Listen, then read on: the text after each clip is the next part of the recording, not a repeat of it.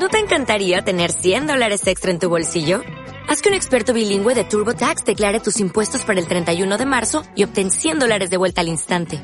Porque no importa cuáles hayan sido tus logros del año pasado, TurboTax hace que cuenten. Obtén 100 dólares de vuelta y tus impuestos con 100% de precisión. Solo con Intuit TurboTax. Debes declarar para el 31 de marzo. Crédito solo aplicable al costo de la presentación federal con TurboTax Full Service. Oferta sujeta a cambios o cancelación en cualquier momento. Bebemundo presenta. Montserrat Zafe Cuentavientes es médico pediatra y su especialidad es justamente nutrición, pero no cualquier nutrición, nutrición celular, desarrollo sensorial, así como crecimiento y desarrollo infantil. Está certificada por el Consejo Mexicano de Pediatría, Master en Puericultura y Crecimiento Infantil por la Sociedad Española de Puericultura. Está certificada en Nutrigenómica Celular Básica y Avanzada por el Instituto de Nutrigenómica de Madrid. ¿Y qué tal la clase de picudaza que les traje hoy? No sabes la preocupación que me da el tema de los niños y la alimentación. Y entre eso y la educación y el problemón que tenemos en nuestro país, bueno. que- de lo que hablamos ayer, miren, no, no hemos tenido paz Muy bien, esta junto semana. con pegado, además. ¿Cómo estás. Monse? Muy bien, Marta, muchas gracias por invitarme. Oye, ¿cómo impacta el desarrollo sensorial en la alimentación de los niños? Está cañón, ¿no? ¿De qué hablas? ¿De qué hablas? Y Pues- aparte, ¿qué es nutrición celular? Bueno, nutrición celular es cómo los nutrientes modifican la estructura de nuestras células. Entonces, yo siempre trato de iniciar explicando que somos células, veníamos de dos células que tenían una membrana de grasa, unas proteínas que se expresan a, a partir del ADN y la glucosa que utilizamos como energía para vivir. Entonces, considerando esto, pues realmente somos azúcar, proteínas y grasas, Claro. como una chica superpoderosa, ¿no? Y en esto justo consiste la nutrición celular, en darle los nutrientes óptimos a la célula para que crezca de forma adecuada. Y pues en Claro. el niño, imagínate, es todo, porque el niño está creciendo. No, y aparte les voy a decir una cosa que yo aprendí hace muchos años que me dejó traumada de por siempre. Que la nutrición no es retroactiva. Sí, no. Explícalo. Sí. Ah, ah, justo en eso, yo- el, el proceso, o para hablar de los sentidos, tenemos que comenzar a hablar del desarrollo cerebral. Entonces, aquí es bien importante dos conceptos que yo digo que son como la sabiduría de la medicina, que es la secuencia y la temporalidad. Ya que el cerebro, y aquí tomamos una frase que son, que son los primeros mil días, el cerebro va a presentar un periodo específico, que son estos, estos mil días, que van a ser los, los 270 días del embarazo y los 730 de los primeros dos años, en el cual el cerebro va a ir desarrollando cada una de sus áreas.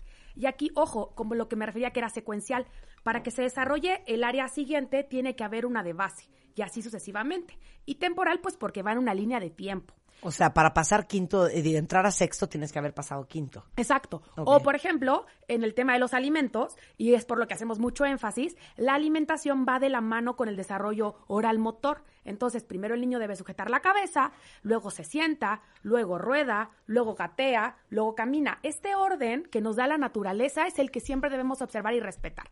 Y con los alimentos, por eso es que tenemos que trabajar igual. Primero el niño debe aprender a, manejar una textura, bueno, la maneja que es la textura a partir de la lactancia materna, que es un líquido, luego una papilla, aprende a mover la lengua y la masticación, eh, progresa un machacado y posteriormente, cuando es capaz de sentarse, pues toma los alimentos y se los mete a la mano, a, a la boca, perdón. Eh, el respetar este proceso es indispensable para cuidar el desarrollo de los sentidos. Eso se refiere a una secuencia temporal. Ok, y entonces, ¿y en el cerebro qué onda? Ah. O sea, estos dos primeros años Sí. son fundamentales en el desarrollo del cerebro. Explica por qué. Ok. Yo generalmente trato de hacer como esta analogía. Las neuronas se van a comenzar a formar desde los primeros meses del embarazo. Y estas neuronas se van a, van a comenzar a migrar al área del, del cerebro donde se deben ubicar.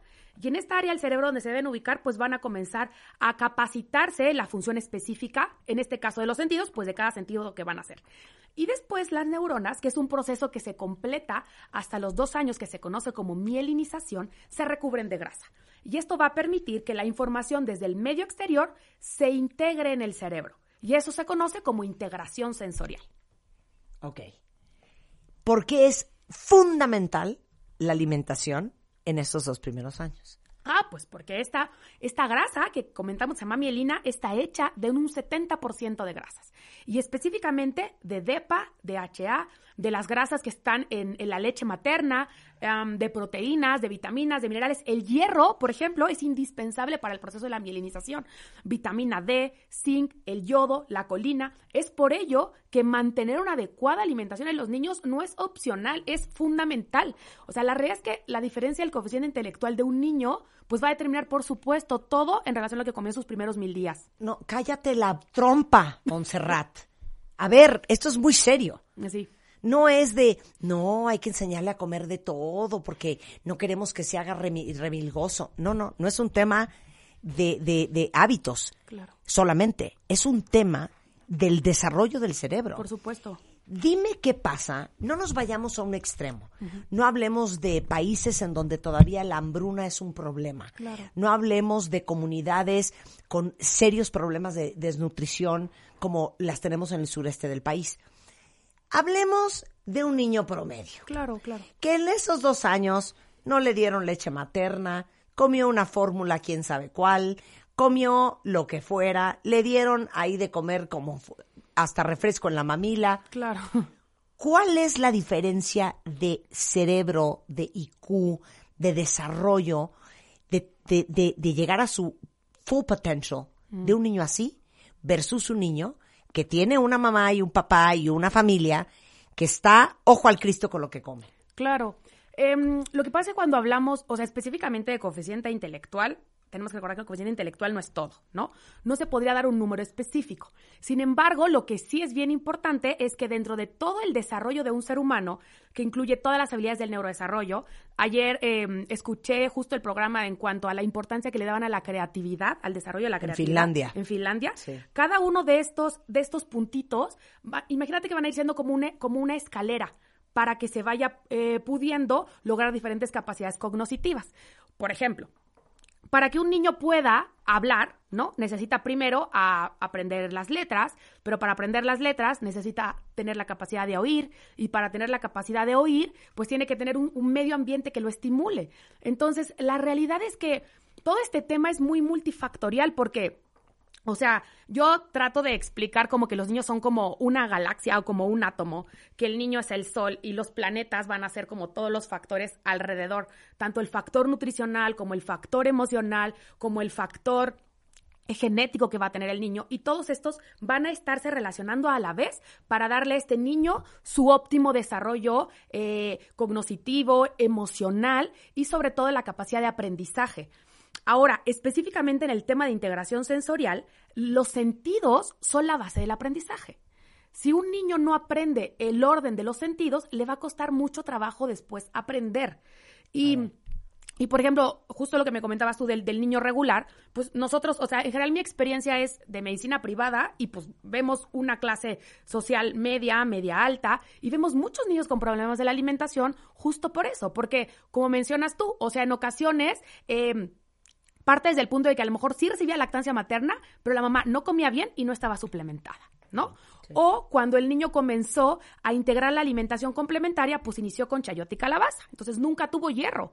Y entonces ya sabemos, y está totalmente evidenciado, que a partir de los seis meses estas reservas disminuyen, ¿no? Y un hierro que iba a ser para el cerebro. Entonces así fue creciendo el niño hasta que llegó al año y resulta que la mamá le llamó la atención, pues que el niño eh, seguía buscando la mamila, que no podía dejar... Eh, el biberón, que tiene problemas para dormir, que no camina, pero lo que más le llama la atención es que sigo comiendo en papillas y que todo el tiempo le pide pecho. Y por eso van a buscarnos a nosotros. Cuando evaluamos al niño y le pedimos estudios de sangre, pues resulta que tiene ferropenia, que es una deficiencia de hierro. Y cuando evaluamos el neurodesarrollo, comenzamos a observar que estos datos en cuanto a que le- se le dificulta conciliar el sueño, tiene problemas de comportamiento, están de forma asociada a que su cerebro, como no tenía los nutrientes que necesitaba, pues no se mielinizó de forma correcta y el resultado observable que vemos es que su neurodesarrollo no es correcto. Y a mí, honestamente, y que es como mi inspiración de dedicarme a esto, me parece el colmo que un niño sano, que tenía el potencial de ¡Lo ser... descompusimos! Lo decompusimos. Montserrat, no te vayas. Eres una pistola. Aparte, ¿qué tal? A la velocidad que habla esta mujer. That's my girl. Regresamos y si alguien se quiere jalar los pelos, no cunde el pánico. Montserrat es eh, pediatra, eh, su especialidad es nutrición celular y si podemos rescatar al hijo o al nieto de alguien de ustedes el día de hoy, ¿saben qué? Cumplimos una misión. Ya volvemos, no se vayan. Cásate con Marta de Baile 2020.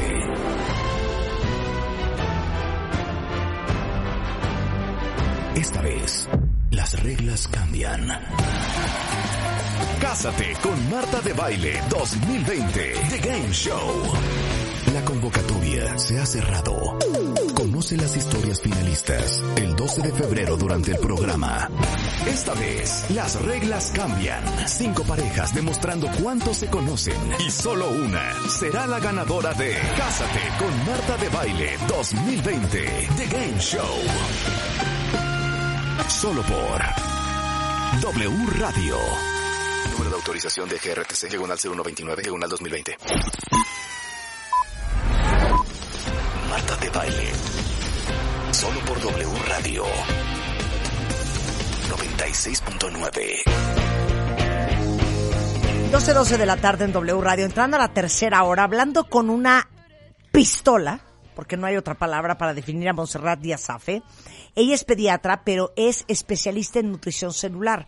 Y hoy nos está hablando de cómo impacta el desarrollo sensorial en la alimentación de los niños y qué pasa en los primeros mil días del cerebro de un niño, las diferencias, que es lo que conversamos la primera media hora de este, de este segmento, la diferencia entre un niño que fue correctamente alimentado los primeros dos años, que es el desarrollo más relevante del cerebro, y un niño que no.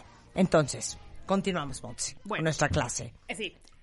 Eh, regresando al tema de los sentidos y lo que muchas veces nos preguntan y que a veces llega a ser el conflicto de las mamás es el tema de los hipos y los hipersensoriales, ¿no?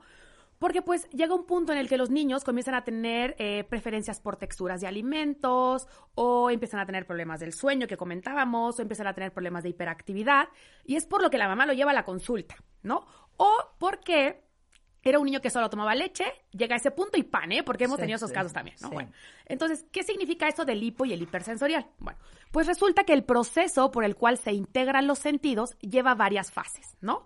Desde que nuestro sentido registra la información, pasa por nervios de nuestro tejido nervioso, llega al cerebro, se integra como tal, se modula y esto genera una respuesta adaptativa. Por ejemplo, si tú te tocas con una toallita suave en tu piel, ¿no? Tu tacto, vas a tener una sensación, va a subir por tus nervios, lo vas a registrar en tu cerebro y dices, ah, está suavecito. Esto lo haces inconsciente y es automático porque tu cerebro está sano. Ahora, el punto es que cuando comemos no utilizamos solo un sentido, utilizamos los siete, porque son siete, no cinco. ¿Esto qué significa? Primero vemos el alimento, ¿no? Que es la vista, que es el que es, los que se conocen, los primeros cinco. Vista, luego lo, lo huelo, percibo un aroma, eh, luego la mamá generalmente está hablando y esa es la parte de la, de la audición. Posteriormente el niño lo toca, que es el tacto, y lo prueba, ¿no? Y tú te preguntarás, ¿Dónde están los otros dos? Exactamente. Bueno, los otros dos son los que permiten que el niño esté ahí sentado comiendo. Porque los otros dos son la propiocepción, que es la información que recibe el cerebro de dónde está ubicado en relación al espacio. Y el otro es el vestibular, que se ubica entre el cerebelo y el oído, que permite el equilibrio, es decir, poder mantener una postura erguida. Ahí están los siete. Y entonces, si podemos entender esto, el niño ocupa siete sentidos para comer. Y por eso es tan importante que los niños que son sanos, pues propiciemos que sea así. ¿Cómo propicio que el niño perciba su ubicación en relación al espacio? Pues manteniendo los pies sobre la tierra.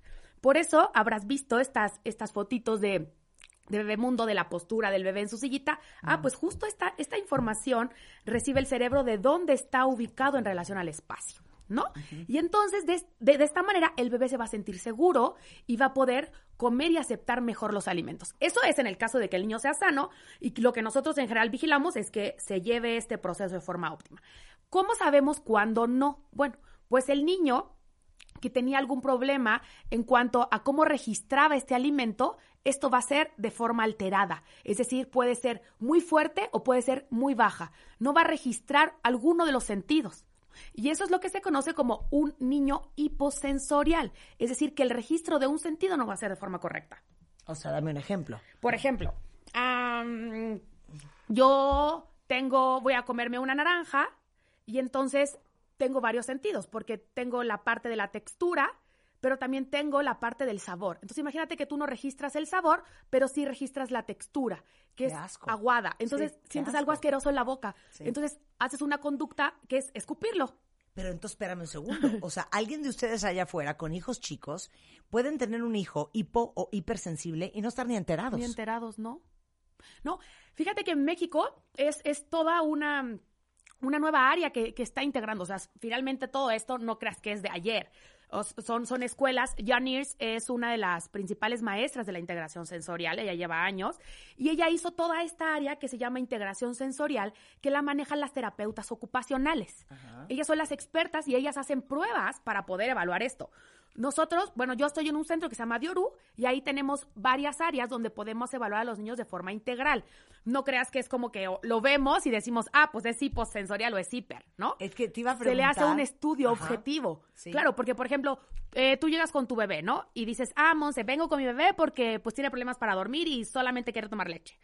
No, no, no es como que yo lo pesa y lo mida y pueda saber qué área del neurodesarrollo tiene. No. Sí. Primero se le hace una evaluación nutricional para ver justamente esto, porque también es importante, por supuesto, cómo está el peso, cómo está la talla, esa parte la hace pediatría, y después la terapeuta de integración sensorial le hace una evaluación en la cual determinamos el perfil sensorial del niño, y de esa forma muy objetiva podemos determinar cuál es el tratamiento. Porque el niño no se trata solamente desde la nutrición, sino que, volvemos, es como un sistema galáctico. Claro.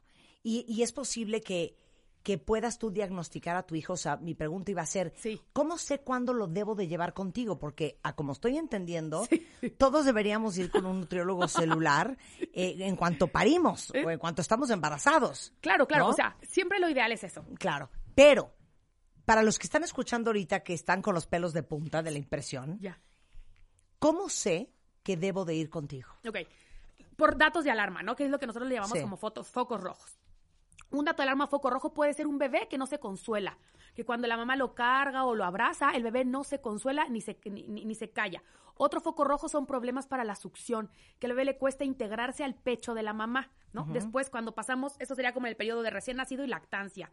Otro foco rojo, pues obviamente problemas físicos directos que podamos ver en los sentidos del niño, por supuesto, ¿no? O sea, problemas de la vista, problemas que el niño no nos siga con la mirada, problemas de la audición, que ante cambios de, de ruido el, el bebé no reaccione. Esos son primeros datos de alarma de cuando el bebé es chiquito. Después, cuando iniciamos la introducción de los alimentos, los bebés ahí comienzan a denotar otros datos como que escupen o no prefieren algunos, algunas texturas o no las aceptan o simplemente no se pueden quedar sentados en la sillita.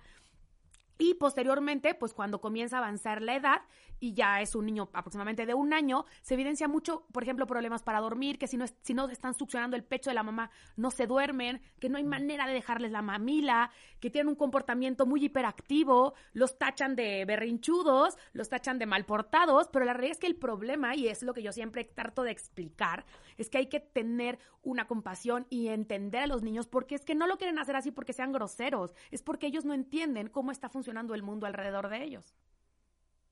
Estoy shukez, cuentavientes. Das consulta, hija. Sí. O sea, dinos que, que hay una, una luz en este, en este eh, túnel que se avecina. Sí. O Eh, sea, no es solamente de no, fíjate que yo estoy muy tranquila con este tema, porque mira, se toma su leche, me come muy balanceado, me come su pera, me come su papa y tan tan se acabó. Sí, sí. O creer que está bien alimentado, porque a muy temprana edad, a lo mejor a partir del año, ya lo incluiste en la dieta familiar. Claro. Y entonces estás encantada porque el niño está feliz comiéndose las albóndigas con espagueti y crees que no hay ningún problema adicional. Claro, claro. Fíjate que hace poco di una, una conferencia sobre la alimentación del niño a partir del año y, y comparábamos las alimentaciones de diferentes países. Y había un fotógrafo que se llama Segel que fotografió eh, como lo que comían los mexicanos de forma tradicional, ¿no? Pues Coca-Cola, frijoles, eh, pollito, pasta y una que otra verdura, la calabaza, el chícharo, y pues lo único que se veía en el omega 3 que daba mucha risa eran los pescados pegados en la pared. Y ahí está el problema, lo que está pasando con los niños mexicanos. O sea, ¿dónde están consumiendo omega 3 en su alimentación? ¿Y por qué es tan importante el omega 3? ¿Por qué se va a permitir la mielinización? Que es lo que va, va a dar Los toda la acids. maduración del cerebro. Y esos son los primeros mil días, que, se, que madure y se mielinice correctamente el cerebro. Bueno, este es el tipo de picudas que tenemos en los Masters Bebemundos que hacemos eh, de manera muy regular. Eh, y si quieren saber cuándo es el próximo, entren a bebemundo.com. Pero Montserrat Díaz está aquí en la Ciudad de México. Sí. Para los que nos están escuchando en otras partes del país o del mundo, Sí. eh, igualmente puedes dar Sí, te- asesoría vía Skype, FaceTime, yo qué sé. Sí, también tenemos, bueno, yo tengo todo un equipo. Estamos en el Hospital Infantil Privado de la Nápoles y eh, tenemos varias especialistas. Obviamente yo no sé todo, ¿sabes? Sí, sí. También tengo asesoras en lactancias, hay neurólogas pediatras, tenemos terapeuta de integración sensorial y de la alimentación y otras pediatras que en conjunto evaluamos a los niños y le podemos dar, ya sea cuando es un niño sano, guiarlo de forma correcta o cuando es con un niño con una alteración, darle un, entrar en un programa que se llama Peak Eaters para poder integrarlo de forma correcta. Y pues bueno, así es ¿Dónde como... te contactamos? Ah, eh, nos pueden contactar eh, vía telefónica por WhatsApp al 55 60 95 0488 o yo estoy en redes, en Instagram como arroba diasafe o en Facebook como arroba doctora diasafe. Díaz Safe es Z en Díaz y Safe también con Z. Exacto. DRA Díaz Safe en Facebook, igual Díaz Safe en Instagram. Sí, Qué placer tenerte. ah, igual. Muchas Me gracias. encanta platicar contigo. A mí también. Eres un genio. ¿No te encantaría tener 100 dólares extra en tu bolsillo? Haz que un experto bilingüe de TurboTax declare tus impuestos para el 31 de marzo y obtén 100 dólares de vuelta al instante. Porque no importa cuáles hayan sido tus logros del año pasado, TurboTax hace que cuenten. Obtén 100 dólares de vuelta y tus impuestos con 100% de precisión. Solo con Intuit TurboTax. Debes declarar para el 31 de marzo. Crédito solo aplicable al costo de la presentación federal con TurboTax Full Service. Oferta sujeta a cambios o cancelación en cualquier momento.